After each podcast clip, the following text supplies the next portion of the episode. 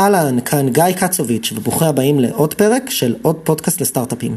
והפעם בפרק אני מראיין את רונן ניר. רונן ניר הוא שותף בקרן ההון סיכון ויולה ונצ'רס. למי מכם שלא מכיר את ויולה, אחת מקרנות ההון סיכון הוותיקות בישראל, נוסדה בשנת 2000 על ידי שלמה דוברת ואבי זאבי, מנהלת מעל למיליארד דולר במספר קרנות, כולל קרן ונצ'רס של 200 מיליון דולר, והשקיעה באמת בכמה מחברות הטכנולוגיה והסטארט-אפ שכולנו מכירים, רדיס לאבס, פיוניר, פלייבאז, איירון סורס, אאוטבריין, באמת פורטפוליו מגוון ומוצלח מאוד, כמה מהן הם גם יוניקורנס, שזה הבאזוורד החדש עכשיו.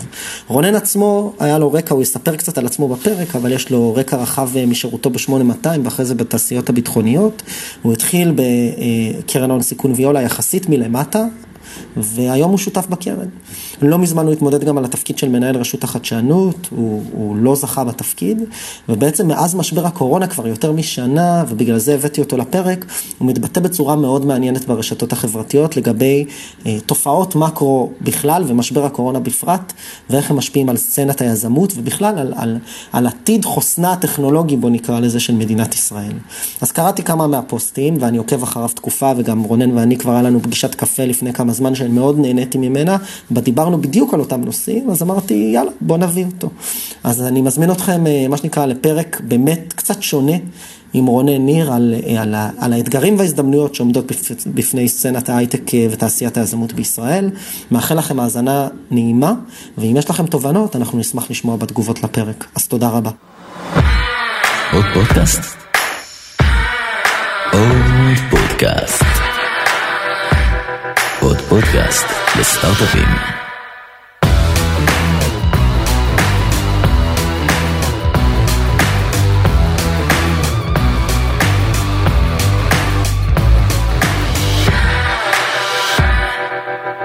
רונן. אהלן. היי, בוקר טוב, מעניינים. תודה על הקפה, קודם כל. תודה לך. בכיף. אז אה, טוב, נמצא איתנו כאן רונן ניר, מוויולה. אני אשמח שתספר קצת למאזינות ולמאזינים, למי ששומע אותנו קצת עליך, אם אפשר, קצת רקע. אז ממש ב-30 שניות. בסדר. 13 אה, שנה שותף בוויולה ונצ'ר, זו אחת מקרנות ה-early stage הגדולות בישראל. אה, אנחנו משקיעים היום מהקרן החמישית שלנו, כל קרן היא בערך 200-250 מיליון דולר, מנהלים בסך הכל יותר ממיליארד דולר. אה, תחת החמש קרנות, אני את רוב הקריירה שלי ב-VC עשיתי בהשקעות B2B, אה, מה שקראנו פעם, Enterprise Software, והיום זה יותר אה, Cloud, AI אה, וכולי. לפני זה היו לי שתי קריירות נוספות, התחלתי את הקריירה ב-8200, הייתי שם 14 שנה, ועד היום מהנטוורק, אפילו כשהגעתי לוויולה כבר אחרי הרבה שנים בתעשייה, זה עדיין היה דרך הנטוורק של 8200. ולאחר שהשתחררתי הייתי עוד מספר שנים בתעשייה, תפקיד האחרון הייתי VP product management בוורינט, לפני שעברתי ל dark side, של הון סיכון. ספר קצת למי שלא מכיר, דיברנו קצת על הקרנות של ויולה, בוא נדבר קצת על אולי אם אתה יכול לתת כמה דוגמאות, מבלי לפגוע באלה שלא נזכיר, של חברות פורטפוליו האחרונות, שבאמת ככה הם יותר notable והקרן ידועה בהם, בכל זאת זה קרן, אני, אני אוהב לקרוא, מה שנקרא, אם לא הייתה בחדר, הייתי אומר, זה סוג של קרן legacy פה בארץ, מה שנקרא... הוקמה על ידי אבות, האבות המייסדים של התעשייה, אז קצת על החברות שבאמת עברו לאורך הדרך. כן, אז אנחנו היום, אה, אתה יודע, היום נהוג לספור לפי אה, יוניקורנים. לפי יוניקורנים. אז אנחנו היום עם אה, שבעה יוניקורנים בקרן. על בסיס הבחינות שלנו, אני חושב שהמפורסמות ביותר זה איירון סורס ופיוניר, Outbrain, רדיסלאבס ועוד שתיים ש... יוכרזו כיוניקורנים בהקדם, לייטריקס, אה, ועוד שתיים שיוכרזו במהלך החודש, החודש הקרוב, ויש לנו עוד אה, אה, לא מעט חברות אחרות שבאזורי המאות מיליוני דולרים. אני חושב שמה שמאפיין אותנו היום זה נשמע טריוויאלי, אבל אני חושב כשהתחלנו להשקיע לפי המדיניות הזאת שמלווה אותנו עד היום, אנחנו מאוד מאוד ממוקדי revenue. זאת אומרת, כל החברות שלנו ששוות מאות מיליונים ומעלה, הן חברות שמוכרות בעשרות מיליונים ומאות מיליונים, חלקן מרוויחות מאות מיליונים וכולי. אתה אומר, חשוב לציין את זה נוכח הסביבה, סביבת המימון הנוכחית. אה, כן, גם סביבה, אה, סביבת המימון הנוכחית, וגם אני חושב שבסוף אה, there is more than one way to build a value, ואני חושב שיש קרנות אחרות שעשו עבודה לא רעה.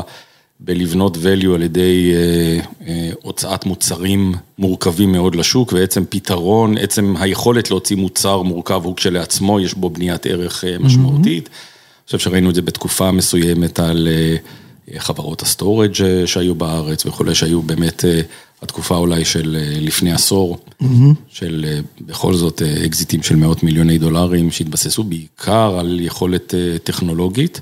חושב שאנחנו היינו תמיד מאוד מאוד ממוקדים על הצד העסקי, ועל היכולת to scale businesses, בחלק מהזמן, מהמקרים זה לקח לנו אולי טיפה יותר זמן מאחרים, אני חושב שעכשיו אנחנו קוצרים את הפירות big time. בטח, אז אני רוצה, אנחנו תכף אולי, אולי בסוף הפרק נגיע לפירות שקוצרים. אני רוצה להגיד משהו אישי, אני לא סתם, לא סתם הגעת לפה במקרה הלכת ברחוב והכנסתי אותך לפרק, בעצם ממש רציתי להביא אותך ספציפית. והסיבה שרציתי להביא אותך זה שכולנו רואים מה קורה עכשיו, גם ברמת המקרו, גם ברמת המיקרו, גם במדינת ישראל ובאופן כללי בהייטק העולמי ובתעשיית ההון סיכון העולמית, ואני עוקב אחריך במרכאות, מאז שיחה על קפה שהיה לנו במשרדים שלך כבר כמה, תקופה ארוכה, ובעצם יש מה שנקרא, יש לך גם ישות דיגיטלית. ואתה מעלה לא מעט פוסטים, בעיקר בפייסבוק, על ככה משנתך, ולפעמים זה גם משנת ויולה, על מה שנקרא, על עולם ההון סיכון, מקרו ומיקרו, מה קורה בשוק הישראלי, מה קורה בעולם, הזדמנויות, סיכונים וכולי. קצת דיברנו על זה גם לפני הפרק, וחשבתי שיהיה נכון להביא אותך לפה כדי לדבר על זה בעצם. אז שנייה, לפני שמדברים על זה, אני רציתי לשאול בעצם למה, למה להתעסק בתור משקיע הון סיכון, אתה צריך לבוא, לראות חברות, לעשות השקעות טובות, לגייס כסף מה-LPs. למה להתעסק במקרו? למה שצריך שיהיה לך תפיסת עולם? אז אני אקח את זה אולי דרך איזה שני סיפורים, למה, מה הביא אותי להתעסק בסוגיית המקרו. אז לפני בערך שלוש או ארבע שנים, החלטנו בוויולה שאנחנו רוצים במסגרת מתן ה-value added services שלנו לחברות הפורטפוליו, התחלנו לראות שלחברות מאוד קשה לגייס כוח אדם, ותמיד, כל הקרנות תמיד עוזרות בגיוס בעיקר אקזקיוטיבס, החל ממנכ"ל דרך כל ה-C-Level וה-VPs שצריכים, ושם באמת יש איזשהו נטוורק שצריכים לשמור, אבל ראינו שבסיכומו של דבר החברות קשה להם אפילו ברמת המתכנתים הבודדים ואנשי השיווק הבודדים, ויצרנו פרויקט דיגיטלי, היינו מאוד מאוד גאים בו. שיודע לקחת את כל חברות הפורטפוליו שלנו ולאסוף בצורה אוטומטית את כל המשרות הפתוחות שיש בהן ולהנגיש אותו דרך האתר של ויולה, שהאתר של ויולה עצמו יש בו כמה אלפי כניסות טובות בחודש, ולכן יש מקום אחד שאפשר לרכז את הכל וכולי, ואז בפעם הראשונה שאספנו את כל המשרות האלה, היה לנו משהו כמו 700, אני חושב, משרות פתוחות, אקרוס כל הפורטפוליו, אקרוס כל הקרנות של קבוצת ויולה. היינו בטוחים שהנה value עד אמיתי, והנה אנחנו נצליח לסגור את הפער ונצליח להיות קרן שעושה את זה. על ידי ריכוז המשרות באתר. על ידי ריכוז המשרות באתר, ועל ידי זה שאנחנו יכולים לתת מעבר לחברות שלנו, בוודאי ל-early stage, גם את ה-fire power השיווקי שיש לנו וכולי. והנה, ואני חייב להגיד שהאתר הוא הצלחה גדולה, זאת אומרת שיש הרבה מאוד השמות שהגיעו דרך האתר שלנו. אבל שנה אחרי זה ראינו את הסטטיסטיקות, והנה הפלא ופלא, היו 750 משרות פתוחות. ואז... מה קרה? נוספו 50. כן, נוספו, גייסנו הרבה עשרות, אבל החברות עדיין נאבקו. עכשיו, אני לא חושב שזה בא מאיזשהו מקום של חשבנו שאנחנו נפתור את בעיות העולם, אבל אני חושב שבתור קרן, שהיא גם גדולה יחסית בישראל מבחינת כמות הכסף שהיא מנהלת וגם מבחינת כמות חברות הפורטפוליו, לנו בוויולה ונצ'רס יש למעלה מ-50 חברות פורטפוליו פעילות, ואם לוקחים את כל קבוצת ויולה אז אנחנו מדברים על 150 או 200 חברות פעילות, אז יש לנו איזשהו פוטפרינט בתוך השוק. אז בעצם ראינו שאנחנו די מושפעים, זה כבר לא התחרות של החברות שלנו מול חברות של קרנות אחרות וכולי, אלא יש פה איזשהו מצב שבו תופעות מקרו של התעשייה, לדוגמה, היצע כוח האדם הטכנולוגי, מתחיל להשפיע בצורה אמיתית על ביצועי חברות הפורטפוליו שלנו. בוא נגיד את זה עזיז, אני אגיד את זה, לא קשור לחברות פורטפוליו של ויולה, יש מחסור בכוח אדם טכנולוגי, כשיר, למקצועות הספציפיים האלה שאנחנו מדברים עליהם. כדוגמה. מתכנתים, כן. מהנדסים, בוודאי מומחי AI וכל הבאזוורדס האלה. לצורך העניין. אוקיי. ואז... ואז אתה אומר, יש פה, רואים את זה באתר. כן, רואים את זה באתר ואנחנו ראינו את זה וזה היה איזושהי תובנה רגע שבעצם אה, אם אנחנו לא, נצ... לא נתחיל, ואני חושב שיש פה, אה, מי שמכיר אותי, אני בן אדם די ציני בהרבה דברים. אה, אני חושב שבסיכומו של דבר הצלחה וכישלון של תופעות מקרו, של, או של, סליחה, של ביצועי הון סיכון או ביצועי חברות סטארט-אפ, הרבה יותר מושפעות מתופעות מקרו ממה שצריכים. בסוף כששואלים, כולם מדברים על כמות הכסף שנשפכת לטכנולוגיה. Mm-hmm. בסיכומו של דבר, אכן יש ביצועים טובים בהרבה, אבל סביבת הריבית העולמית, שהיא גורם אקסוגני לשוק ההון סיכון הישראלי בוודאי, או שוק ההייטק הישראלי בוודאי, היא-היא הסיבה המרכזית ש, ש, שזורם יותר כסף להייטק בכלל. ולכן אני חושב שתובנה, הבנה של אירועים מקרו-כלכליים מחד, ויכולת להשפיע עליהם מצד שני, היא מאוד משמעותית ביכולת שלנו לייצר חברות משמעותיות, ובסיכומו של דבר ליישם את מה שמשלמים לנו עבורו, וזה לייצר תשואה טובה ל-LPs שלנו. אז בעצם, אז בעצם אני שומע פה, אני, אני אנסה לסכם, ואז לקדם שנייה את הדיון, מה שנקרא התפיסה האינטואיטיבית שבאה ואומרת שאנחנו כמשקיעי הון סיכון צריכים לבוא ולאתר עסקאות טובות, להשיג את ה... לא רק לאתר, גם להיכנס לעסקאות האלה, לשים את הכסף הנכון, ובסוף to cash out גם בזמן הנכון. זה מה שנקרא אולי ה-day to day, אחרי שגייסנו את הכסף הזה ממשקיעים חיצוניים מ-LPs. אתה אומר, יש פה, נדרשת ראייה הרבה יותר רחבה של סביבות המקרו והמיקרו, גם ברמת השוק הישראלי, ואולי גם ברמת הסביבה העולמית, אפרופו סביבה ריבית, סביבת הריבית. כדי להבין מה יכול לסכן או, או, או את העסק שלנו או לעזור לנו. אז ציינת פה את הנושא של המחסור בכוח אדם טכנולוגי, שהוא אירוע קצת יותר מקומי נראה לי, אם אני מסווג אותו, למרות שהוא תקף גם באקוסיסטמים אחרים, וסביבת הריבית שהיא בסוף, היא גם מקומית, אבל היא גם מושפעת מהריבית העולמית. בוא נדבר שנייה קצת, אולי ננסה לעשות סדר למאזין ההדיות בהיי, על, על, על בעצם על ה... על הנדבכים או על האלמנטים שלפיהם אתה מחלק את העולם הזה של הסיכונים וההזדמנויות. אז בסוף, ודיברנו על זה קצת בשיחה המקדימה, עד היום, כשמסתכלים על השלושים שנה האחרונות, אין ספק שההייטק הישראלי היא תופעה ייחודית בעולם, ויש שיגידו גם תופעה שהצילה את כלכלת ישראל בהרבה מאוד היבטים. Mm-hmm. אני תכף אסביר, אבל אני חושב שאנחנו נהנינו מעבר ל... מעבר לייחודיות שבאמת קיימת, הרוח היזמית וכוח האדם האיכותי והאקוסיסטם שהצלחנו לבנות פה, נהנינו גם מאיזושהי רוח גבית בתחום המקרו. Mm-hmm. ואני חושב שאם אנחנו רוצים להמשיך לשמר את הייחודיות של ההייטק גם בשלושים שנה הבאות, אני בהחלט חושב שזה אפשרי, אבל אני, לא, אני חושב שזה לא באפס עבודה. זאת אומרת, אחד הדברים שאני... זה לא יקרה מעצמו. לא יקרה מעצמו. ואחד הדברים שאני מאוד מאוד אה, אה, חושש מהם, זה שאנחנו ככה ננוח על זרי הדפנה, בוודאי של השנה האחרונה, שהתחילה עם חששות גדולים ונסתיימה בכל תרועה. הסתיימה בבום גדול. בכל תרועה גדולה. Mm-hmm. אני חושב שאם אנחנו מסתכלים על טווח של 20-30 שנה קדימה, אז לא לעולם חוסן. אם תרשה לי, אני אדבר טיפה אולי על האיומים שאני רואה על התעשייה, ואחרי זה גם אולי על ההזדמנויות שקיימת. אז יאללה, בוא נראה לי נתחיל באמת. אז אני, אני קצת מחלק את האיומים לאיומים חיצוניים ואיומים פנימיים. Mm-hmm. זאת אומרת, איומים חיצוניים, בסוף, ואני כותב על זה לא מעט, ההייטק הישראלי, בוודאי, הוא חלק מאקוסיסטם גלובלי. Mm-hmm. המשקיעים שלנו הם בחו"ל, הלקוחות שלנו הם בחו"ל, האקזיטים שלנו הם בחו"ל וכולי, ולכן אנחנו חייבים לנתח מה קורה בעולם מעבר, מעבר לכך. ואני חושב שהסוגיה הראשונה שהיא איזשהו סימן שאלה מאוד מאוד גדול, היא מה שאני אוהב לקרוא שינויים במעגלי החדשנות. Mm-hmm. כלומר, ההייטק בכלל בעולם, או ההייטק הישראלי בפרט, שמאוד מאוד מתבסס על קהילת סטארט-אפים, מפותחת. התבסס פחות או יותר על המשוואה שהייתה קיימת ב-30 שנה האחרונות, אולי עד לפני חמש שנים, mm-hmm. שבאה ואומרת, אם אתה IBM, אתה צריך לשמור על מקום, על מקומך הבולט בשוק, mm-hmm. יש לך תרבות ארגונית שמאוד קשה לעשות בה חדשנות, mm-hmm. ולכן יבוא איזשהו סטארט-אפ, יבוא איזה קרן הון סיכון שתממן אותו.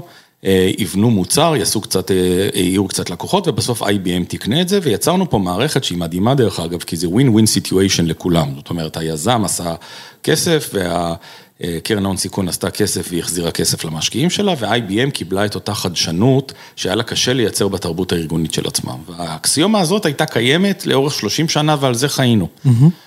אני חושב שבעשור האחרון, ובוודאי בחמש שנים האחרונות, משהו נשבר באקסיומה. ומה שנשבר באקסיומה הזאת, זה דווקא היכולת של הגדולים to innovate. אוקיי. Okay. מה שהתחיל את כל המעגל הזה, היה... זה חוסר היכולת שלהם לזוז מהר. חוסר היכולת שלהם לזוז מהר, ואני חושב שאולי IBM היא לא הדוגמה הכי טובה, אבל שמסתכלים היום על, אה, בוודאי על ה big tech הגדולים, על גוגל ופייסבוק ואמזון ומייקרוסופט וכולי, אנחנו רואים שחלק גדול מה-innovation העולמי אה, מגיע מהם. כשאנחנו מדברים על מהפכת ה-AI, שעיקרה כוח חישוב אינסופי, כמות דאטה אינסופית, אה, קשה מאוד לסטארט-אפים להתחרות בחלק מהמקומות אה, אה, ב big tech, ב big tech הגדולים. היכולת לעשות השקעות ענק בתשתיות, quantum computing היא עוד דוגמה. יש כמה סטארט-אפים בעולם בכלל וגם בישראל, אבל הם בגדול עוסקים קצת בפריפריה, קצת בתוכנה, קצת בזה, בסיכומו של דבר עולם ה quantum computing, אולי אחת המהפכות הכי גדולות, מובל על ידי ה big tech הגדולים, mm-hmm. שיכולים לבצע את ההשקעות האלה, שלא נדבר אפילו על, אה, אה, לא יודע מה, מטבעות אה, קריפטו עם הפרויקט של פייסבוק, זאת אומרת, אנחנו... בסוף כשאנחנו תמיד מביאים את מהפכת האינטרנט ונותנים כדוגמה את גוגל ופייסבוק, את גוגל כמהפכת האינטרנט ופייסבוק כמהפכת הרשתות החברתיות, כסטארט-אפים שגדלו והפכו להיות חברות ענק, איפה הסטארט-אפים וחברות הענק אה, אה, שיובילו את מהפכת ה-IoT, את מהפכת ה-Quantum Computing אה, וכולי וכולי. ואז אני חושב שיש פה איזשהו סימן שאלה, אנחנו בתור תעשייה שמאוד מבוססת, יש פה סימן שאלה גדול, מקומם של הסטארט-אפים בתוך מעגל החדשנות אה, אה, שקיים. זאת אומרת, נוסף פה איזשהו אתגר, שבו חברות גדולות, ב-DNA שלהם, חלקם או לא, ואפשר גם to, מה שנקרא, to argue. יודעות לייצר היום יותר, יותר טוב חדשנות מפעם ולהיכנס ל-lines of business כן. ו-lines of technology חדשים הרבה יותר מהר. לח... זה, לחלוטין. זה אני יכול להגיד לך שאני, כשה, כשהייתי איש הון סיכון צעיר, לפני 12 או 13 שנה, והייתי מביא השקעה לוועדת השקעות אצלנו, תמיד הדיון היה, או הפחד הכי גדול שלנו, היה שכרגע יש בסיליקון ואלי איזושהי חברה שעוברת בסטלף מוד, ש... שאולי עושה אותו דבר. שגייסה יותר כסף ועושה אותו דבר, ועוד שנה היא תצא באיזשהו PR והחברה שאני השקעתי בה. והיום הפחד זה שגוגל תיכנס פנימה מחר. לחלוטין. אבל פחד ריאלי, מה שנקרא. פחד ריאלי. אוקיי. עכשיו, עוד פעם, אחרי זה נדבר על איפה ההזדמנויות, אבל אין ספק שיש, השתנה פה משהו בתוך ה... אה, אה, בתוך האזור הזה, וצריכים... אה, לשים לב. לשים, לשים לב. הדבר, הדבר השני, אני חושב שאנחנו כמדינת ישראל באמת פיתחנו פה אקו-סיסטם מאוד מאוד מאוד יוצא דופן, כולם מכירים את הסיפורים של פרויקט יוזמה מתחילת שנות התשעים, וכוח האדם לא כולם מכירים, אבל בסדר, לא נספר אותו לא נספר אותו היום, אבל... תמיכה רגולטורית מדהימה אבל... של הממשלה בקרנות ההון סיכון ובתעשיית ההייטק. אכן, אבל באמת, ואני חושב שבמהלך השלושים שנה האלה, משהו, יש פה גם... תופעה ייחודית של מעורבות ממשלתית ומעורבות של אקדמיה ומעורבות של הצבא ויצירת אקו-סיסטם אה, מימוני, קרנות הון סיכון וכולי, ורוח יזמית, וכל הדברים האלה, ו multinationals שנמצאים אצלנו פה בזה, וכל השישה מרכיבים האלה באמת מייצרים איזשהו אקו-סיסטם ייחודי. אני חושב ש... במשך הרבה מאוד שנים באו ללמוד את המודל הזה, והיום אנחנו רואים אה, עוד מדינות שמנסות להעתיק אותו. לומדות מהר. לומדות מהר, ובגדול המודל הייחודי של האקו-סיסטם, גם הוא אנחנו, בוא נגיד, אני חושב שאנחנו עדיין מובילים בו, אבל הפער הולך ומצטמצם. אוקיי. אמ, עוד שתי סוגיות שאני, אה, או שתיים או שלוש סוגיות שאני אזכיר בגדול. אני חושב שמלחמת הסחר בין ארצות הברית לסין היא אירוע מז'ורי. Mm-hmm. ודאי שהוא היה בתקופת טראמפ, למי שחושב שביידן יהיה יותר אה, אה, מתון, אני חושב שזה לא זה המצב. בינתיים הדיונים האחרונים מראים ההפך. כן, ואני חושב שאם יש משהו שהוא באמת bipartisan בארצות הברית, זה בעיקר בגלל שאנחנו... עושים תמיד את הטעות של לנתח את העולם מהצד האמריקאי ולא מהצד הסיני, ומכיוון שסין שמה לעצמה יעד להיות עצמאית מבחינה טכנולוגית, זה אומר כל ה stack הטכנולוגי, החל מרמת ה semiconductor, דרך ה-Cloud Infrastructure עד רמת האפליקציות, אז אני חושב שיש פה אמירה מאוד משמעותית, ישראל כבר נמצאת באמצע, נכון, אה, בתוך זה, וחלק מהחברות, אנחנו כבר רואים את זה גם ברמת המשקיעים, וגם ברמת החברות, שלעיתים אנחנו כבר נדרשים אה, לבחור צד. לבחור צד.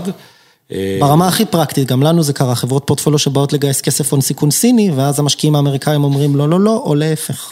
לגמרי. אוקיי, אני, אני רק רוצה פה, טוב, תמשיך. וסוגיות שאני רק אגע בהן במשפט, אני חושב שמכירים אותן, אבל בתקופת טראמפ החלה... יש באמת, החלה מדיניות של ממשל טראמפ, שפה כן אני חושב שתהיה איזושהי הקלה מסוימת תחת ממשל ביידן, אבל ניסיון לעודד יזמות מקומית בתוך ארה"ב. פחות ויזות. פחות ויזות, יותר incentives ליזמים מקומיים מיזמים אחרים, incentives להעביר ייצור לארה"ב. America first, מה שנקרא. לחלוטין. וסוגיות אחרות שאנחנו מכירים אותן, סביבת מט"ח בעייתית, שער חליפין, שערי ריבית וכולי, שהם בוודאי, זה, זה ככה האיומים החיצוניים. רק כדי לסבר את האוזן, אני מקווה שאני לא נופל פה בנתונים, לכל מי שחושב שההייטק ישראלי, כמו שאמרת, לעולם לא חוסן, רוב הכסף פה, למרות שכל שנה היא שנת שיא בהון סיכון הישראלי, מיליארדים של מיליארדים, בעצם רוב הכסף, האקזיטים מגיעים מכסף זר בעצם. לא, בוודאי, בוודאי, אנחנו מדברים... שזה לא היה ככה לפני 15 שנה. את האמת שזה תמיד היה ככה, אבל זה הולך ונעשה גרוע יותר. אוקיי. זאת אומרת, בסיכומו של דבר, גם הקרנות הישראליות, כמונו לדוגמה, ה-LPs שנמצאים מאחורינו, הם רובם... המוסדיים הישראלים כמעט לא במשחק. הם רובם המוחלט מוסדיים מחו"ל, שלא לדבר על הקרנות שהם עצמם קרנות חו"ל שבוודאי שם נמצא, אנחנו מדברים היום על סדר גודל של כנראה 92-93 אחוז מהדולרים שמושקעים בארץ, מקורם... לא בישראל. לא בישראל. אוקיי. אז זה, אז זה ככה האיומים החיצוניים. אני חושב שיותר מעניין אולי דווקא לדבר על הדברים הפנימיים. כי שם יש לנו יותר שליטה. יש לנו יותר שליטה, וזה גם יותר בסוף, זה באמת משפיע עלינו ישירות. אז נגענו כבר בסוגיה של רוויה של פוטנציאל כוח האדם הטכנולוגי. אם אנחנו מדברים היום על... השתתפות כוח, השתתפות ההייטק בכוח העבודה, 9.2 אחוז מכוח העבודה בישראל הוא בהייטק, עם כל מיני יעדים ממשלתיים הזויים בעיניי, להעלות את זה ל-12 אחוז, ל-13 אחוז, וזה צריכים להבין, רק לצורך השוואה, שהתשעה אחוז שיש לנו בישראל, זה בהשוואה ל-3.9 אחוז בארצות הברית, ול-3.7 אחוז באיחוד האירופי. זאת אומרת, אנחנו נמצאים בין פי שלוש לפי ארבע השתתפות בכוח העבודה בהייטק, מאשר אנחנו רואים בכלכלות מערביות מתקדמות אחרות, ויש גם... אז אתה רומז פה על פיריון נמוך? לא. לא, להפך. פשוט על תלות של ה-GDP בתעשייה ספציפית. אצלנו להפך, אין פה פריון נמוך, יש פה פריון מאוד גבוה, ולכן אפילו הפער, התרומה של ההייטק ל-GDP בישראל, היא ביפר יותר גדולה מהחלק היחסי של כוח העבודה. אז אנחנו מדברים על 9% השתתפות בכוח העבודה, אנחנו מדברים על 16% מה-GDP, מהתמ"ג של ישראל מגיע מהייטק, וזה עוד פעם ביחס לפחות מ-6% בארצות הברית הגדולה. ופחות מחמישה אחוז באיחוד האירופי, זאת אומרת ההייטק הוא באמת מאוד מאוד משמעותי. אני רק חושב שהצורך שלנו, אבל דיברנו בהתחלה על המחסור בכוח אדם ועל ה-700 משרות פתוחות שיש לנו בפורטפוליו, במידה רבה מאוד די הגענו לאסימפטוטה, ואני חושב שאנחנו רואים הרבה מאוד פעילויות, דווקא טובות שנעשות, האצה של חמש יחידות ותוכניות לערבים ולחרדים ולניסיון להכליס אוכלוסיות. בסוף בסוף אני חושב שיש להם טעם חברתי מאוד מאוד חשוב, האם אני מאמין שהם באמת יוכלו לפתור את בעיית הביקוש, התשובה היא לא באמת. יש דרך אגב גם קולות בתוך מדינת ישראל, שאני מאוד מעריך אותם, שאומרים אולי זה בכלל לא רצוי. זאת אומרת, מתוך... מתוך הנחה שנדרשת איזושהי השכלה בסיסית, זאת אומרת, מי שיעבוד בהייטק תמיד יהיה מהעשירונים העליונים מבחינת הרמה הסוציו-אקונומית שלו, זה גם אפילו קצת מסוכן שכולם ילכו בהייטק, כי אנחנו צריכים עוד מערכות, מערכת רפואה ומערכת משפט, ומי יהיו עורכי דין, ומי יהיו שופטים, שופטים, ומי יהיו קצינים בצבא, ומי יהיו רופאים, ואנחנו צריכים עוד כמה אנשים שנמצאים ב top של האוכלוסייה, שלא יהיו רק בהייטק, ולכן במידה מסוימת הגענו לאיזושהי רוויה וצריכים לחשוב מה לעשות איתה. יש גם, היופי זה שיש גם תשובות בהמשך השיחה. אוקיי. הסוגיה השנייה, שאני חושב עליה הרבה מאוד שנים, זה שבסוף נהנינו בשלושים שנה האחרונות מאיזשהו tailwind מאוד ייחודי, שהוא אזרוח הטכנולוגיות הצבאיות. זאת אומרת, חלק גדול מאוד מהיזמות הישראלית באה מהצבא, מיחידות המודיעין. נכון, חברות סקיוריטי, צ'ק פוינט כפוסטר בוי של האירוע הזה. אז security זה בוודאי, אבל אפשר ללכת טיפה יותר רחוק. בשנות ה-90 זה היה telecommunication, אחרי זה זה היה semiconductor, ואחרי זה זה היה big data, ואחרי זה זה היה security וכולי. זאת אומרת, אותם דברים שהצבא טוב בהם, הם גם במקרה היו הדברים שה, שהתעשייה האזרחית בעולם חלו בה מהפכות טכנולוגיות. כשאנחנו מסתכלים עכשיו על 30 שנה הבאות, ואנחנו אומרים, איפה יהיה האינוביישן האמיתי?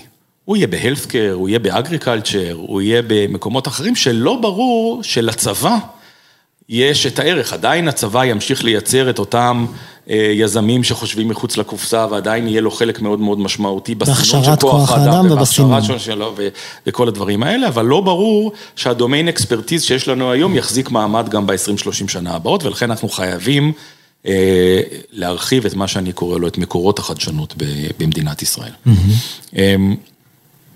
נושא שהוא קצת רלוונטי לשנים האחרונות, ואני משלב אותו קצת עם היציבות הפוליטית והעסקית בכלל, אז ברור שהיציבות הפוליטית והעסקית בכלל היא לא איזה משהו במדינה שאין לה ממשלה כבר שנתיים, אבל סוגיה שאני חושש ממנה מאוד, כתבתי עליה לאחרונה, סוגיה שבאה ואומרת בסוף, אנחנו נמצאים ב... hopefully, סוף משבר הקורונה, אבל המשבר הכלכלי יישאר איתנו לפחות עשור. זאת אומרת, החזרה לרמת התוצר לנפש שהייתה לנו ב-2019 צפויה ב-2026, אומרים האופטימיים, ו-2030 אומרים היותר פסימיים. גירעון מאוד גדול, יחס חוב תוצר מאוד גדול וכולי, מישהו צריך לממן את החגיגה הזאת. זה כנראה ההייטק, לכאורה. מכיוון שההייטק... הוא, חשיבותו בתוך הכלכלה הולכת וגדולה.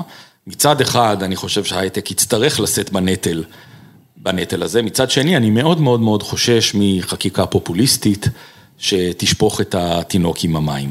זה יכול לבוא בהיבטים של מדיניות מיסוי, שאולי נדבר עליה טיפה אחרי זה, זה יכול להיות סוגיה של ויזות והבאת עובדים, זה יכול להיות סוגיות של הכשרות טכנולוגיות ולאן ילך הלכו המקומות האלה, אבל הסוגיה של איך מוצאים את הבלנס שיאפשר להייטק להמשיך להיות הקטר ובמקביל צריך לשאת בנטל של להחזיר את כלכלת ישראל למקום שהוא בריא יותר מבחינת מקרו, השיווי משקל הזה אני מאוד מאוד חושש ממנו ובעידן של ממשלה היא לא יציבה ומערכת פוליטית ומשפטית לא יציבה, אני חושב שהסכנה רק הולכת וגדלה.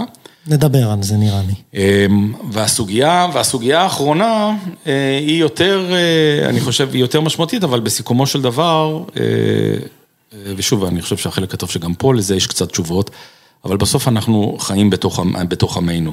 רמת התשתיות האזרחיות בישראל היא נמוכה מאוד יחסית ל-OECD, ההשקעה בתשתיות פר בן אדם היא בערך 40 אחוז מהממוצע של ה-OECD, זאת אומרת שבסיכומו של דבר כולנו מכירים את ההתנתקויות בשיחות הזום בהיעדר תקשורת מספיק טובה, את הפקקים בדרך לתל אביב שחזרו מהר מן הצפוי. למה שראינו, ועוד כל הדברים האלה וכולי, בסיכומו של דבר אנחנו רוצים לבנות פה חברות גדולות, אבל אנחנו נשענים על תשתיות של מדינה, ותשתיות של מדינה נמצאות בפיגור משמעותי, אני חושב שגם זה ייתן את אותותיו. אז עד כאן. עד כאן האיומים. בוא נדבר על ההזדמנויות. אז אני חושב ש... בוא, בוא, אני תמיד אומר שמה שחווינו בשנה האחרונה כשנת הקורונה, היא תופעה ייחודית כי היא בעצם כמו מסע בזמן. רוב התופעות שראינו הן תופעות שהיו קיימות כבר קודם, אנחנו יכולים לדבר על זה. וחוו האצה, חוו הקצנה. חוו האצה מאוד מאוד גדולה, ואני חושב שבאמת מה שראינו זה פחות המצאה של תופעות חדשות ויותר אקסלרציה של תופעות קיימות, ולכן זה נותן לנו איזושהי יכולת לראות, רגע, איך בעצם חשבנו שהעולם ייראה ב-2030, הוא כבר נראה ככה ב-2021, ומכיוון שקשה מאוד ל... כשאתה חי בתוך מהפכה, קשה לך מאוד להבין שאתה חי בתוכה, ההאצה הזאת, אני חושב שפתחה לכולנו את העיניים, ואני חושב שבסוף, מה שישאר איתנו מהקורונה, או מה אני לוקח משנת הקורונה, היא כמה דברים. א', אני חושב, הדבר הכי משמעותי שראינו, ועוד פעם, אני חושב שהוא בעיקר חיובי, למרות שהוא דורש איזה דאבל קליק מסוים, מה שאני קורא טשטוש הגזרה בין מהו הייטק למהי טרנספורמציה דיגיטלית.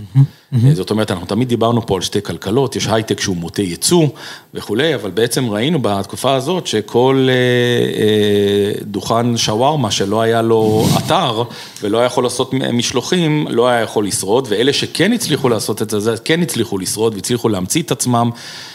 כולם עברו לדיגיטל, כולם מוכרים בקומרס, כולם יש להם CRM פתאום, כולם עולים על וולט, כזה. בדיוק. וולט, סליחה. בדיוק, וכמו שאתה אומר, זה לא, הטרנספורמציה הדיגיטלית מלווה גם בהרבה שינויים פיזיים, לדוגמה, וולט בשביל לעשות דליברי אל מול טייק אווי וכולי, אז חווינו פה טרנספורמציה דיגיטלית שהיא הזדמנות אדירה באמת להחדיר טיפה דיגיטציה, שהמשמעות של דיגיטציה בסוף בסוף בסוף זה העלאת פריון. נכון, ייעול. ייעול והעלאת פריון, גם באותם סקטורים בתעשייה שלא נהנו מזה עד עכשיו, ואני חושב שיש פה הזדמנות, שוב, האם אני... חושב שאנחנו נדע לנצל אותה או לא, זו כבר שאלה אחרת, אבל יש פה, יש פה הזדמנות.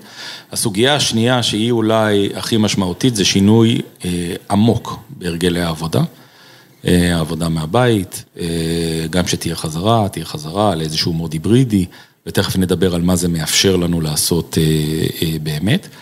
הסוגיה השלישית, שגם היא התחילה כבר קודם, והיא אולי הדבר הכי מרשים שקורה פה בעשר שנים, אבל בעיקר ראינו את זה בשנה האחרונה, זה הצעה של אה, אה, יצירה של חברות ששרשרת הערך המלאה שלהם נמצאת בישראל. כן. למה אני מתכוון? גם ה-Headquarters וכדומה, כל התפיסה שאי אפשר לבנות חברה גדולה מישראל, נכון שאם אנחנו את כל האמדוקסים והצ'ק פוינטים זה אחד לדור, וכל החברות שרוצות להיות גדולות צריכות לעבור לסיליקון וואלי, הנה אנחנו רואים את... חברים שלכם, גם איירון סורס ולייטריקס וויקס ופייבר. אז אני חושב שכן, ובסוף כשאתה מסתכל על המספרים, זה די מדהים. זאת אומרת, אם אנחנו מדברים היום על, אני יודע, כל אחד עם המספרים שלו, 45, 50, 60 יוניקורנים, חלק סופרים את החברות שכבר יצאו public בפנים, חלק לא, אבל בוא נניח שיש לנו סדר גודל של בין 45 ל-60 חברות. עשרות. למעלה מחצי מהם, ה headquarter שלהם נמצא בישראל. וכשה headquarters נמצא בישראל, זה אומר שהוא סוחב אחריו עשרות, עשרות של תפקידים, החל משיווק ומכירות, דרך customer support ו-customer success, והמעטפת. דרך HR ו finance והמעטפת וכולי. אני מתכוון למעטפת, סליחה שאני מחדד אותך, אני מקווה שזה מה שאתה רוצה להגיד, כמו שבאינטל מתגאים שהם מעסיקים איקס אלפי אנשים ישירות, ואז קונים חלב ומעסיקים איש תשתיות חיצוני ומנקה, וכאילו זה, יש פה אירוע קצת יותר גדול. לא, אז אין, אין, אין ספק, אז אני, אז אני, כן, כמובן שאנחנו מדברים על ההשפעה של זה, על השניוני, על, על נותני השירותים שהם מחוץ בדיוק, לעולם ההייטק, שגם זה. שצריך לשפץ את המשרד. ללא, ללא ספק, אני רק, רק, רק שאנחנו נבין עד כמה זה משמעותי, ופה אני אשתמש בנתון שלקחתי מחבריי בפורום חברות הצמיחה, שנוהגים להשתמש באיזשהו מדד שאני מאוד אוהב אותו, שנקרא המכפיל התעסוקתי, והמכפיל התעסוקתי בעצם אומר, כמה משרות... ייצרתי. כמה משרות שהן לא פיתוח, יש על כל מפתח. Mm. ואנחנו רואים שבחברות, במולטינשיונלס, ובחלק מהחברות, גם הישראליות, שההדקוטרס שלהם נמצא, נמצאים בחוץ, אנחנו מדברים על מכפיל של 0.304, קרי על כל שלושה מפתחים יש אחד שהוא לא מפתח, mm-hmm. ואילו בחברות שיש להם שרשרת ערך בישראל, אנחנו מדברים על מכפיל תעסוקתי של 1.3 עד 1.5. וואו, אוקיי. כלומר, זה של משרות בתוך החברה. בתוך החברה. בתוך החברה, בלי עוד ההשפעה של המעגלים השניונים והשלישונים שהתייחסת אליהם בדברים שלך. זאת אומרת שעל כל שלושה מפתחים יש לי ארבעה או חמישה אנשים שאינם מפתחים בתוך החברה, וזה אולי ההזדמנות הכי משמעותית ואולי טיפה נרחיב. גם לכלכלה וגם להכשרה של כוח אדם באמת מקצועי בהייטק. על גווניו.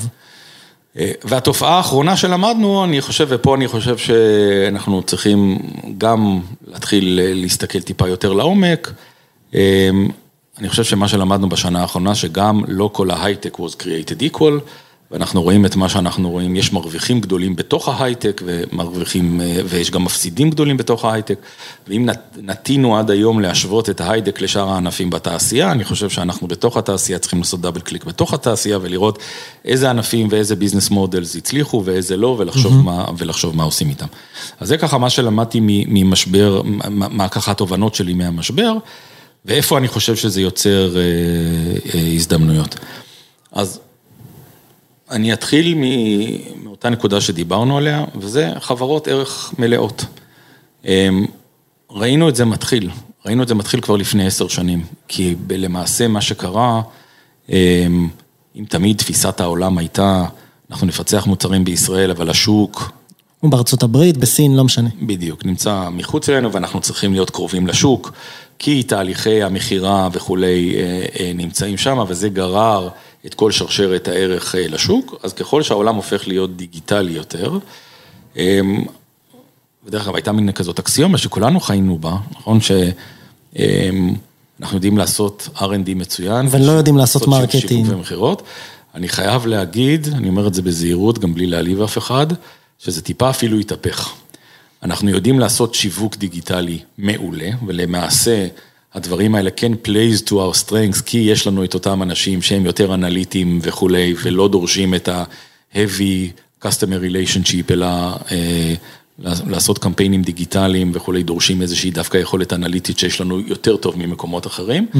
ואני חייב להגיד שדווקא בחברות שצומחות מאוד מאוד מהר, אנחנו רואים אה, היאבקות קשה מאוד בתשתיות הטכנולוגיות וביכולת שלנו באמת להצמיח חברות, שהתשתית הטכנולוגית שלהם תדע לתמוך. תתן פתרון בסקייל. בסקייל לעשרות ומיליוני, מאות זה, אני מצטט פה את חברך דני כהן. אם יורשה לי, גם מוויולה, שמדבר הרי, הוא ידוע בתעשייה כאיש B2C, מה שנקרא, זה ה...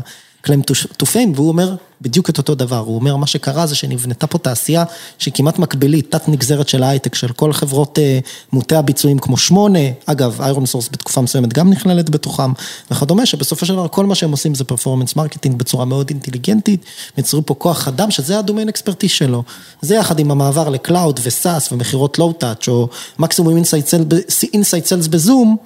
ייצרו פה איזושהי הזדמנות. כמובן שזה שדני ואני חושבים אותו דבר, זה מקרי בהחלט, אה, כי אנחנו אף פעם לא מדברים בינינו. ולא מסכימים על שום דבר, וזה לא מתואם. בוודאי.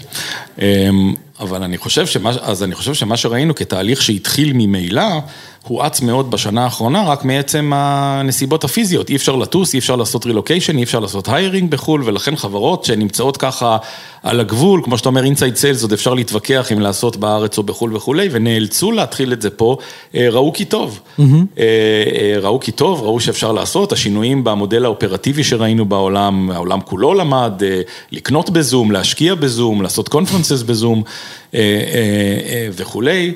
זאת הזדמנות חריגה, יוצאת מהכלל, ואני חושב שאנחנו צריכים כתעשייה, אני אומר את זה מעל לכל במה, שנותנת לי להגיד את זה, וגם אני אנצל את הבמה להגיד פה, דיברנו קודם על איזושהי מיצוי של כוח האדם הטכנולוגי, על זה שלייצר את המהנדס ה-N פלוס 1, ההשקעה כבר היא מאוד מאוד יקרה.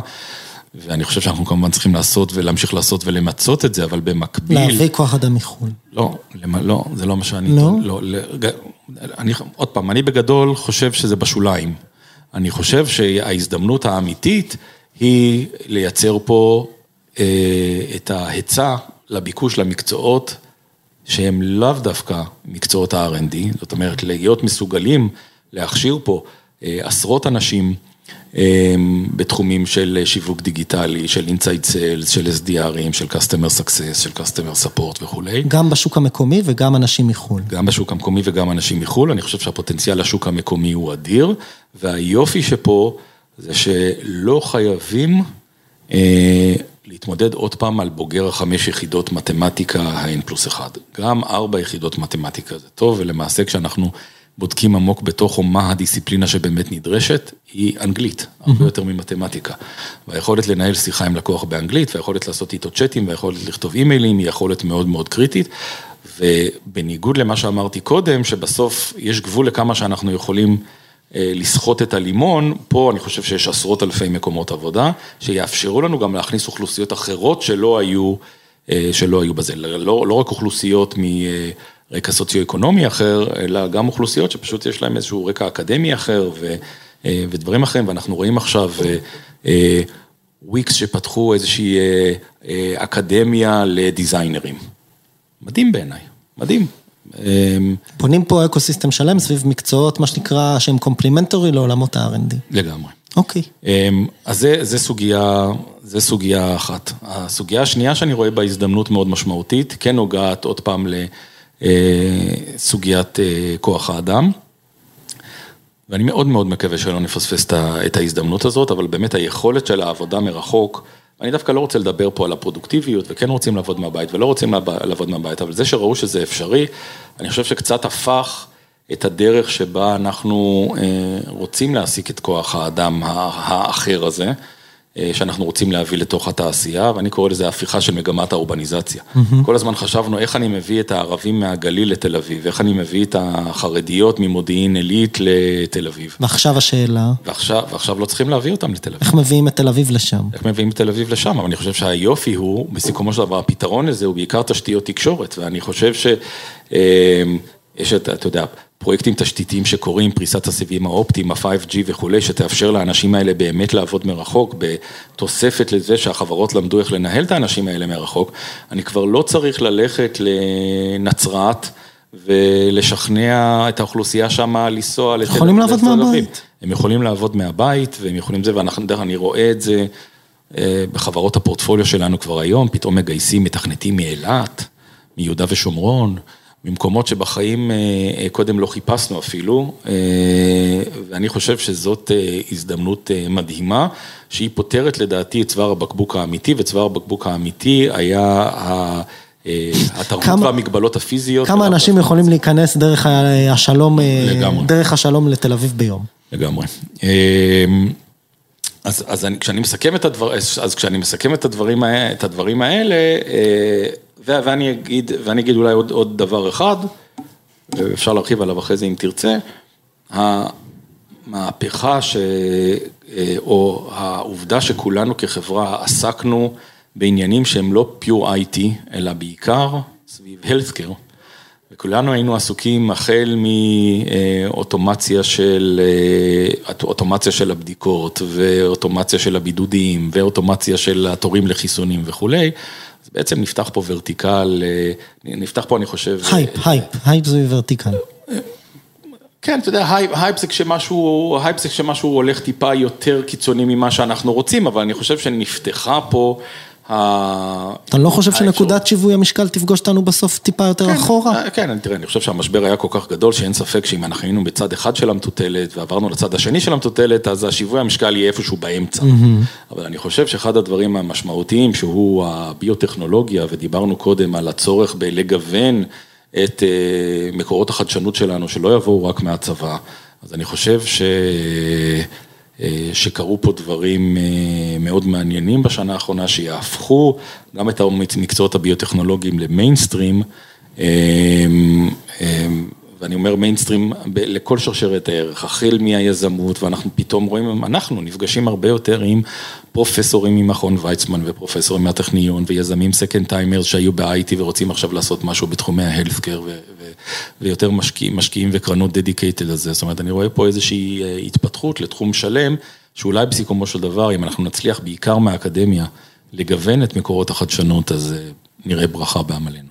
אז דיברנו על הרבה דברים, גם על הזדמנויות וגם על איומים, או על איומים ועל הזדמנויות. אני היום כיזם או יזמת או כמשקיע, אז הבנו קצת למה זה חשוב שנכיר את זה. אנחנו יכולים לעשות משהו כדי להשפיע, כדי לשנות? התשובה היא חד משמעית כן. אני חושב שהימים שבהם מערכת היחס, כל אחד יסתגר בתוך עצמו, וזה בהרבה מאוד רבדים. מערכת היחסים בין התעשייה לממשלה, שבגדול הייתה, Don't touch, אל תפריעו לנו, אתם גם לא מבינים בזה, בסוף תקבלו את המיסים שלכם כשיהיה אקזיט, בואו לא נפריע אחד לשני ויהיה טוב, אני חושב שהימים האלה נגמרו, ונגענו בכמה מקומות שבהם התשתיות של, שבהם התשתיות של המדינה, שבהם מדיניות מיסוי, שבהם הכשרות כוח אדם וניתוב של מערכת החינוך, הם מאוד מאוד משהו ש... שצריך לבוא בהיבטים האלה, אני חושב שבסוף המדינה היא המדינה ולכן היא זזה הרבה יותר לאט מהתעשייה ומדובר בפתרונות לטווח הבינוני והארוך וגם זה אחרי שתתייצב פה איזושהי מערכת פוליטית מקצועית שיהיה אפשר לעשות בה. מעבר לזה לטווח, אבל, אבל אנחנו כבר רואים יותר ויותר אנשים בתעשייה עצמה, שמתחילה ללחוץ על הדרג הפוליטי, ומתחילה... לנסות לשנות את המדיניות. לנסות, לנסות, לנסות לשנות ולהשפיע על, על המדיניות, שזה אלמנט אחד. אלמנט שני, אני חושב שבסוף התעשייה, ופה אני חושב שבעיקר חברות הצמיחה הגדולות, חברות ה-growth, צריכים לקחת על עצמם חלק גדול, חלק גדול מזה. אנחנו צריכים... לפעול בעצמנו, מה שאני אוהב לקרוא לו Self-Regulation, גם ברמת הרגולציה, הפנימית, זאת אומרת לא רגולציה ממשלתית, וגם ברמת, וגם ברמת דברים פרקטיים שדרושים לתעשייה, החל מהכשרת כוח אדם, מיני בוטקמפים. שנעשים והכשרות והסבות מקצועיות, דרך מנגנוני אתיקה בתחום של דייברסיטי וחברה ירוקה יותר וכולי. זאת אומרת, יש הרבה מאוד דברים שאנחנו מצפים מהממשלה לעשות. ולא צריך לחכות. היא לא תעשה אותם בטווח הקרוב, וזה שהיא לא תעשה אותם, אני חושב שלא פותר אותנו. קודם כל לפתור את הבעיות של עצמנו, ואני חושב שהגאות הזאת שאנחנו רואים, והכספים הגדולים יכולים חלקם ללכת גם לייצר לא כל אחד לארבע אמותיו, אלא לנסות לראות איך הוא יכול לתרום לתעשייה. ועוד פעם, אני מאוד, מי שמכיר אותי, אני מאוד מאוד מאוד לא בא ממקום פילנטרופי. אני בא ממקום שניתחתי אותו כבר קודם, אנחנו הרבה יותר תלויים בסביבה שלנו, בין אם זו סביבה מקרו-כלכלית, או סביבת התשתיות, או הסביבה האתית, או איך אנחנו לוקחים את הדור הצעיר שיש לו ערכים אחרים אולי מהדור שלנו ומכניסים אותם פנימה, ואנחנו לא יכולים לחכות לגוף חיצוני, בין אם זה יהיה הממשלה או בין אם זה יהיה משהו אחר, אנחנו צריכים לאמץ את זה לעצמנו. אז אתה חושב, אתה טוען שמה, שנייה an extent, שוויקס וסתם, לא דוגמה הכי טובה. אבל חברות היוניקורן או הדקקורן הבאות של ישראל יצטרכו לפרוס בעצמם פה תשתיות כדי להתגבר על היכולת של המדינה לשים לנו 5G וסיבים אופטיים למשל? לא, אני חושב שזה לוקח את זה. בפייסבוק למשל הם עושים את זה באפריקה ובמדינות ללא אינטרנט. נכון, אני חושב. זה לא farfetch. אני חושב שקצת לקחת את זה לקיצוניות שיהיה קשה לעשות. אני חושב שלעשות קורסים להסבה מקצועית בהחלט אפשר. לעשות הכשרות, אתה יודע, אני שומע מהרבה מאוד חברות. אין, אנחנו בחרנו טכנולוגיה של רובי און ריילס, אין מפתחי רובי און ריילס בארץ, אני מרים ידיים, אני הולך לאוקראינה. תעשו מפתחי רובי און ריילס. תעשו מפתחי, כן, או שתיקחו אנשי ג'אווה ותהפכו אותם לרובי און רייל, או שתעשו אתם איזשהו מעבר זה, אבל אפשר לעשות את זה, אפשר לעשות את זה גם בתוך הבית. אני חושב שיעדים פנימיים על diversity של אוכלוסיות. שוב, לא צריך להיות חוק ולא צריך להיות מטעמים פילנטרופיים, אלא מתוך זה שחסר כוח אדם, ואנחנו מאמינים שהכוח אדם הזה טוב, אם נצליח להביא אותו, אז כולנו נרוויח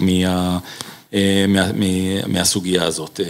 ולכן אני מאוד חושב שהתעשייה, ולפחות אני מקדיש חלק גדול מזמני, נגיד כשאני לא עוסק בחברות האישיות שלי, באמת לנסות ולראות איך אנחנו דוחפים את תפיסת העולם הזאת, שהתעשייה, כדי לשמור על מקומה הייחודי בעולם, בעולם, ובוודאי בתוך מדינת ישראל, לא מספיק שהיא תפנה את האצבעות המאשימות החוצה, יש הרבה מאוד דברים שאנחנו יכולים לעשות בפנים. אני ככה מנסה לחשוב על כל הנקודות שהעלית, אני לא מתיימר לסכם, אני כן מוצא חוט השני כמעט בכל הנקודות, וזה הנושא הזה של כוח האדם.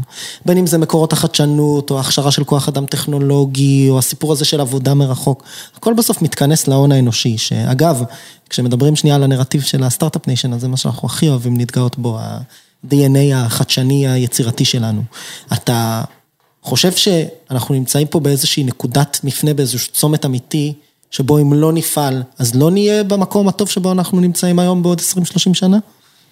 כמה, כמה זה, כמה זה, מה שנקרא, דיכוטומי עכשיו, ללפעול ולא לפעול?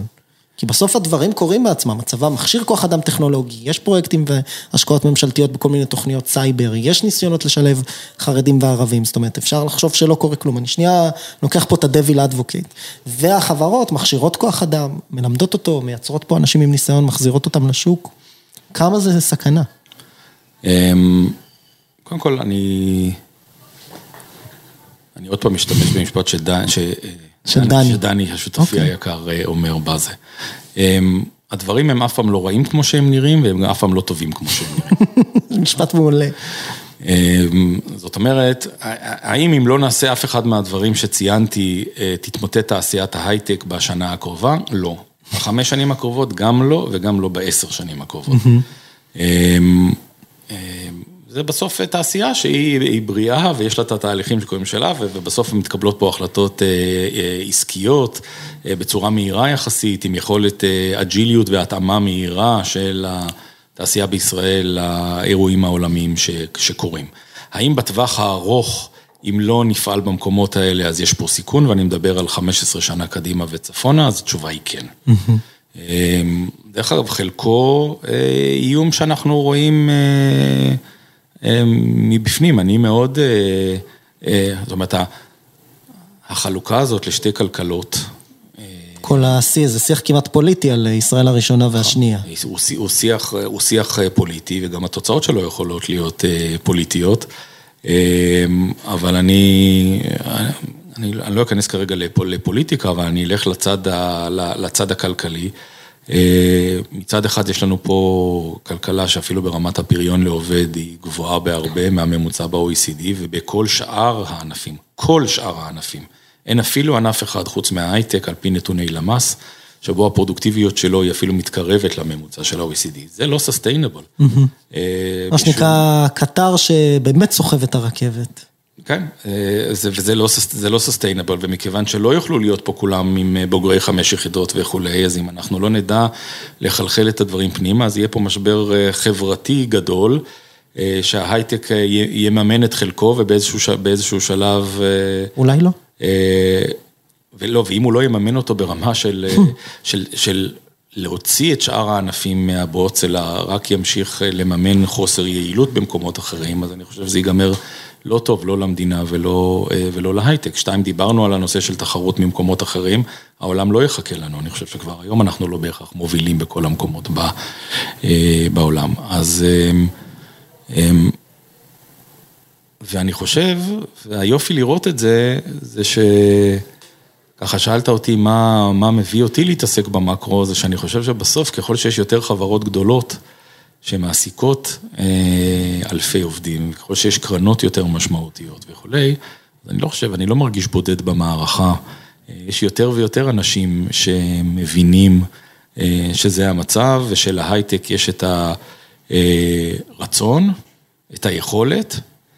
אפשר להתווכח על המחויבות המוסרית, זה כבר קצת עניין פוליטי, לבוא ולשנות את חלק מהדברים בעצמו, כדי ליצור פה חברה כלכלית יותר טובה, שבסיכומו של דבר, אני עוד פעם מדגיש את זה בפעם השלישית, שהיא לא מתוך פילנטרופיה ואיזשהו סוציאליזם עמוק, גם רווחית יותר, אלא מתוך זה שהיא פשוט הכרחית להמשך קיומו של ההייטק כמוביל עסקי במדינה. אני רוצה נראה לי לסיים עם שאלה. על ה-recent developments, וכשאני מדבר על recent אפשר לקחת את זה באמת כמו שאמרת, חמש, שלוש שנים אחורה ועד לימינו אנו. שנה שהתחילה, אני מדבר על מ-2020 עד היום, אנחנו פה בסוף מרץ 2021 כבר. מה, כל הגיוסי הענק שאנחנו, שאנחנו רואים, והחברות שיוצאות לספאקים וכדומה וכדומה, יש דיבור על אווירה מעט בועתית. זה דיבור שגם קורה מחוץ להייטק, בין היתר אגב בגלל סביבות מקרו, ריבית נמוכה וכולי וכולי, אלוקציה של כסף לאזורים עם תשואה יותר גבוהה, כמה מזה היום כיזמים וכאנשי הון סיכון, כמה זה sustainable בעיניך, מה אנחנו צריכים לעשות כדי לשמור את זה, האם, עכשיו אני לא רוצה לדבר פה על מקרה ספציפי, בוודאי לא, באמת, כי גם כי לא נעים וגם כי לא בטוח שמותר לדבר עכשיו על האם ה valuation של איירון סורס שהיא חברת פורטפוליו מוצדק בספק, זה לא רלוונטי, אני אומר יותר שנייה בהסתכלות רחבה, בעצם, אם אני אנסח את השאלה שלך אחרת, אתה שואל האם יש בועה. והתשובה, והתשובה שלי היא כן ולא. שזה התשובה של כולם, אוקיי, אז למה כן ולמה לא? אני אסביר למה כן, כי בסוף, כשאנחנו, או הדרך שבה נוהגים להעריך חברות היום, בוודאי חברות צמיחה, זה תופעת המכפילים, מכפילים על revenue ומכפילים על זה וכולי. עכשיו, כדי שוולואציה של חברות תעלה, צריכים לקרות אחד משני דברים, אחד שה-revenues יעלו, או שהמכפילים יעלו, וזה גם התשובה לכן ולא. ה-revenue עולה משמעותית, ועזוב כרגע את השווים של החברות, ומכיוון שיש איזושהי תופעה בועתית מסוימת שתכף נדבר עליה, בוא רגע נוריד את השווים של החברות, בוא נספור כמה חברות הייטק ישראליות יש שמוכרות מעל, לא יודע, 50 מיליון דולר. אתה אומר הרבה יותר ממה שהיה פעם. יש עשרות רבות, תהיינה עשרות רבות עוד יותר בשנתיים שלוש הקרובות, כי אנחנו כבר רואים היום את החברות שמוכרות 10 ו-20 מיליון דולר ואין את שום... קצב הצמיחה שלהם. את קצב הצמיחה שלהם, ובעצם את זה שהם אה, פיצחו משהו ב-go to market ואין סיבה שהם לא תגענה לשם אה, וכולי. אה, אז אה, אה, יש עשרות רבות של חברות, שמה ש... שגם אתה וגם אני היינו מגדירים אותן כחברות אמיתיות. יש להן טכנולוגיה, יש להן לקוחות, הן צומחות וכולי בזה, ובהיבט הזה, זה לא בועה. זאת אומרת, בהיבט הזה יש באמת חברות ששווה להן... אה, אבל בתמחור. בזה. האם יש מולטיפל expansion? התשובה היא כן. ולכן בחלק מהמקומות אתה יכול להגיד שהשווי של החברות הוא אולי עשיר ממה שראינו במקומות קודמים. אבל, וזה נורא חשוב לי להדגיש את זה. גם אם יהיה תיקון, אנחנו לא נראה פה מה שנקרא קריסה מוחלטת. לא נראה קריסה מוחלטת והחברות תהיינה אמיתיות. לפחות חלקם, אחרי זה נדבר קצת על אולי תופעת הספאקים, אבל בגדול, בגדול כולם. זאת אומרת, אם יש לנו היום חברות, ואנחנו רואים יותר ויותר חברות שעושות סיבובי גיוס פרטיים לפי 2, 3 ו-4 מיליארד דולר, אז גם אם היית חוזר למכפילים של לפני 3 או 4 שנים, אז הן היו שוות 25 או 30 אחוז פחות, אבל זה עדיין חברות ששוות 1.5, 2, 3 מיליארד דולר, בסדר? זאת אומרת, זה לא חברות ש... ששוות 4 מיליארד דולר ובעצם שהן שוות 100 מיליון. אז אני רוצה בהקשר הזה שתי נקודות. אחד מהזווית של הון סיכון, האם, אני גם מסתכל על זה מהזווית ממש האישית שלי, האם חברה כזו עכשיו וויז של סתם, בסדר? לא, לא מכיר את אסף אישית ואין פה שום עניין. זו חברה שהיא בכלל הופכת להיות מכירה אחרי אירוע כזה? איך, מה זה משפיע, איך זה משפיע על תעשיית הסטארט-אפים? אפרופו, אני שנייה מנסה לסגור מעגל, זה הופך פחות ופחות חברות למכירות, ויותר, מה שנקרא, לוקח אותם לשוק הציבורי, או באמת לאיזשהו runway כזה, שהוא כמעט private equity related. או, פתחת. אז זה אחד, שנייה, ראיתי את ה-O, ושתיים, סליחה, ושתיים, לגבי הספאקים, האם אנחנו לא מביאים פה אה, אה, תופעות מעולם ההון סיכון, שבו אני ואתה הולכים, מקימים מכשיר אה, בשוק הציבורי, והולכים ומחפשים רעיון או טכנולוגיה ועושים אה, scouting למשהו שלא בטוח שברמת ה economics יש לו, יש לו value. אז זה שתי שאלות שונות. אז פתחת פה, אה, מה שנקרא, פתחת פה איזושהי... אה, אה, תיבת פנדורה, okay. שאפשר לקרוא לה סביבת האקזיטים, mm-hmm. שהיא שווה בעיניי פודקאסט נפרד רק על העניין הזה. אוקיי. Okay. אבל אני... אני אז נס... אני אומר, אתה אומר שאלה טובה, גיא. שאלה מצוינת. אני רק אנסה לענות עליה ב bullets, כי כבר לא נשאר לנו הרבה זמן. בסדר. ה bullet הראשון, ללא קשר לציבורי, לא ציבורי, stand alone או לא stand alone, יש ירידה דרמטית ב-M&A בשנים האחרונות, שהיא לא קשורה למימון החברות. היא קשורה קצת למה שדיברנו בהתחלה. היכולת של הארגונים לזוז מהר. היכולת של הארגונים לזוז מהר יותר, ושאם פעם היינו אומרים, אמזון או מייקרוסופט או פייסבוק או גוגל עושים איזשהו ביו בילד, מה שאנחנו, מה שאנחנו רואים זה שהיום זה כמעט כבר לא קיים. א', התוצאה של בילד או ביי היא הרבה פעמים בילד. כי הם יודעים לבנות את זה לבד. יותר מהר, ושתיים, אם הם עושים כבר, הם קונים הרבה מאוד טכנולוגיות קטנות דווקא, מכיוון שכולם יודעים ש-M&A זה לא תמיד מצליח, ואחוזי ההצלחה הם נמוכים, בלה בלה בלה. אנחנו בעצם מגיעים לזה שאמרו, רגע, אז למה לקחת את הסיכון? אז אני אקח טכנולוגיה מאוד מאוד אה, מצליחה, אבל דווקא בלי traction עסקי, אני אקנה את החברה בכמה עשרות מיליוני דולרים, זה עדיין כמות קטנה של אנשים, אז אין לי בעיות של תרבות ארגונית, עדיין... מהצלחה, מה שנקרא. זה, זה יהיה מאוד מוצלח, או לכיוון השני, אני מייקרוסופט, אני אקנה את לינקדאין ב-26 מיליארד דולר, שהוא כן, באמת, או באמת... די, או את דיסקורד עכשיו. או את דיסקורד עכשיו ב-10 מיליארד דולר, או, או מה שזה לא יהיה, שזה באמת באמת Game Changers, ולמעשה ה sweet spot של, של, של ישראל, ישראל, שזה לצורך העניין אקזיטים לחברות אסטרטגיות בין 200 למיליארד דולר, בין 200 מיליון למיליארד דולר. רואים פחות ופחות, פחות ופחות, ודרך אגב, אם תשאל חלק גדול מהאנשים הפיננסיים, אתה תראה גם התנהגות מרתקת בפני עצמה, אולי קצת מורכבת אולי לזה, שחלק גדול מאוד, שבסוף אתה רואה מה החברות הגדולות עושות עם ה cash שלהם, והתשובה היא במקום... לקנות חברות, הם עושים buyback למניות נכון. של עצמם, מה שהם חושבים שנותן תשואה יותר טובה למשקיעים שלהם, ולכן ללא קשר, ללא קשר להנפקות, ל SPACים, לוולואציות וכולי, שוק ה-M&A חווה חולשה דרמטית בחמש השנים האחרונות, mm-hmm. ולכן בעיניי, בין אם היינו עכשיו בוולואציות עשירות ובין אם לא, אנחנו צריכים לייצר חברות בריאות יותר. הכיוון של הסטארט-אפים להיות חברות stand alone, בסדר?